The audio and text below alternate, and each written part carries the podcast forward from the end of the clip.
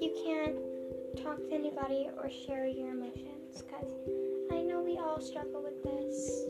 At least one point in our life, we feel like we have no one to talk to, and sometimes we actually really don't, which that's you guys can message me if that's really the case. But um,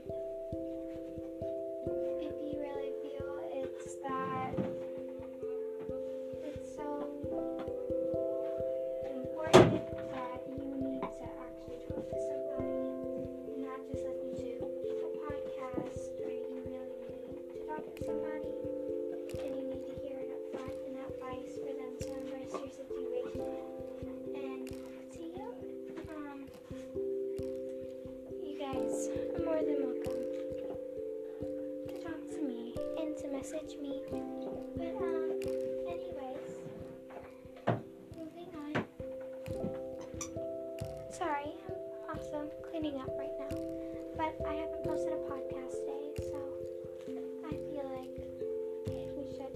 But um, yeah, talk to me, and we won't be having any guests today.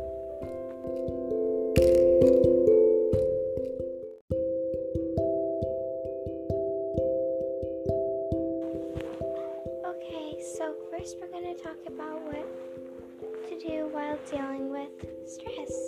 So, one thing you can do if you're feeling overly stressed and you don't know why, um, I know you hear this a lot, you could definitely go talk to somebody.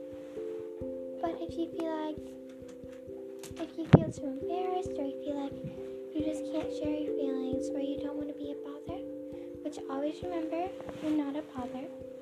But um, if that's the case, then you should definitely take a deep breath and you can write a journal.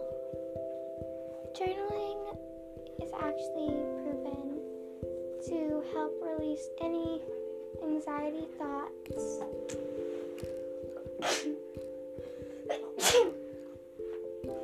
Sorry, oh my, that was kind of disrespectful, but um, I apologize for that.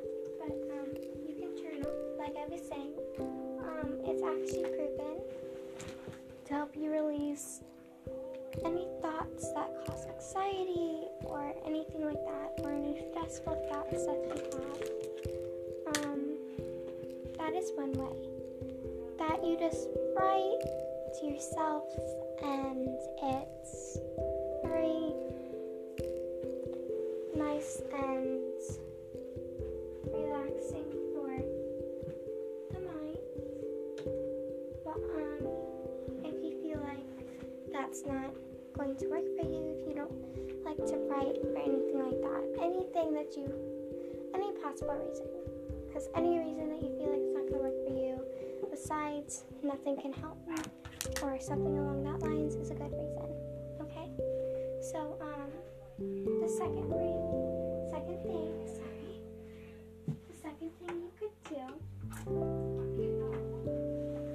is you could start getting using stress toys. And stress toys are very helpful in my mind, but I'm different than you all. So if that's not something that work for you, then there's this one final reason that I know works for me. If you if you find something that you can do, like either if it's listening to music, which music is a very good thing that I use, but that's the third thing. Do something that makes you happy and helps you, you feel happy doing it. You don't feel stressed. Anything, as long as it's positive, positive and mindful to yourself, and it's not hurting others or yourself. That's something you can do. Thank you, loves, for listening to this podcast. I really appreciated it. goodbye. This was Live from the Duckland, and remember, quack quack.